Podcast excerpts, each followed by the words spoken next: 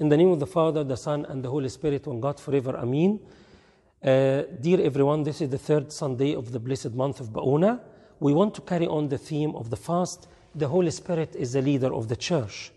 Today's miracle mentioned in the Gospel when the Lord healed the man who was blind, mute, and demon possessed. But we saw two groups of people have, with two different interpretation of this. One group, they were amazed and said, Could this be the son of David? The other group criticized Christ and said, This fellow does not cast out demons except by Beelzebub, the ruler of the demons. And this show us how we could see same event or same person, but we don't have the same perception of the event and interpretation of the event as each other. That is why, that's because some of us has a spiritual sight, but some don't. The spiritual sight is given by the Holy Spirit.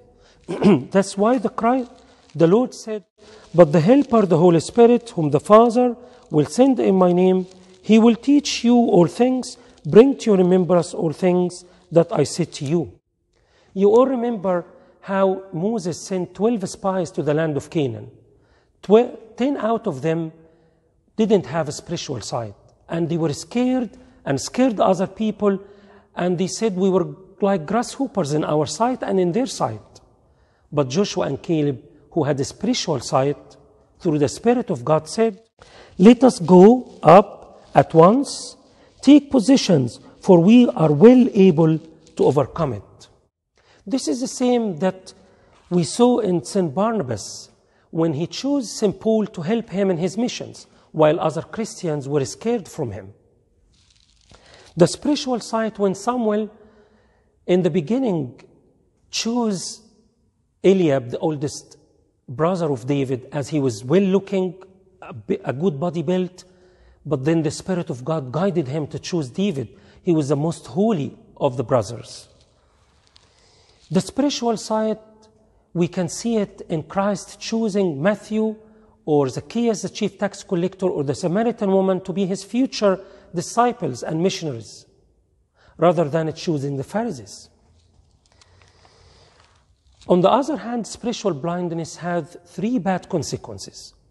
The first, when we see ourselves as without fault and we always justify ourselves and we no longer see our mistakes, like Samson, King Saul, King Ahab.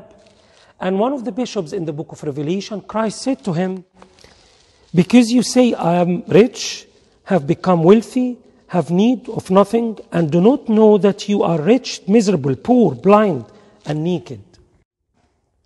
The second consequence, when we don't see people as they are, we judge them or we are jealous from them the same way the Pharisees saw Christ. They couldn't see his power, his compassion, as they think and they thought of him as a competitor.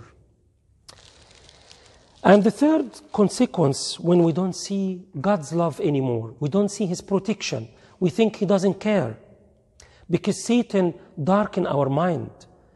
And as St. Paul said, having their understanding darkened, being alienated from the life of God because of the ignorance that is in them, because of the blindness of their heart. Let us pray that God pour in us the gift of the spiritual sight through the Holy Spirit, and glory be to God forever. Amen.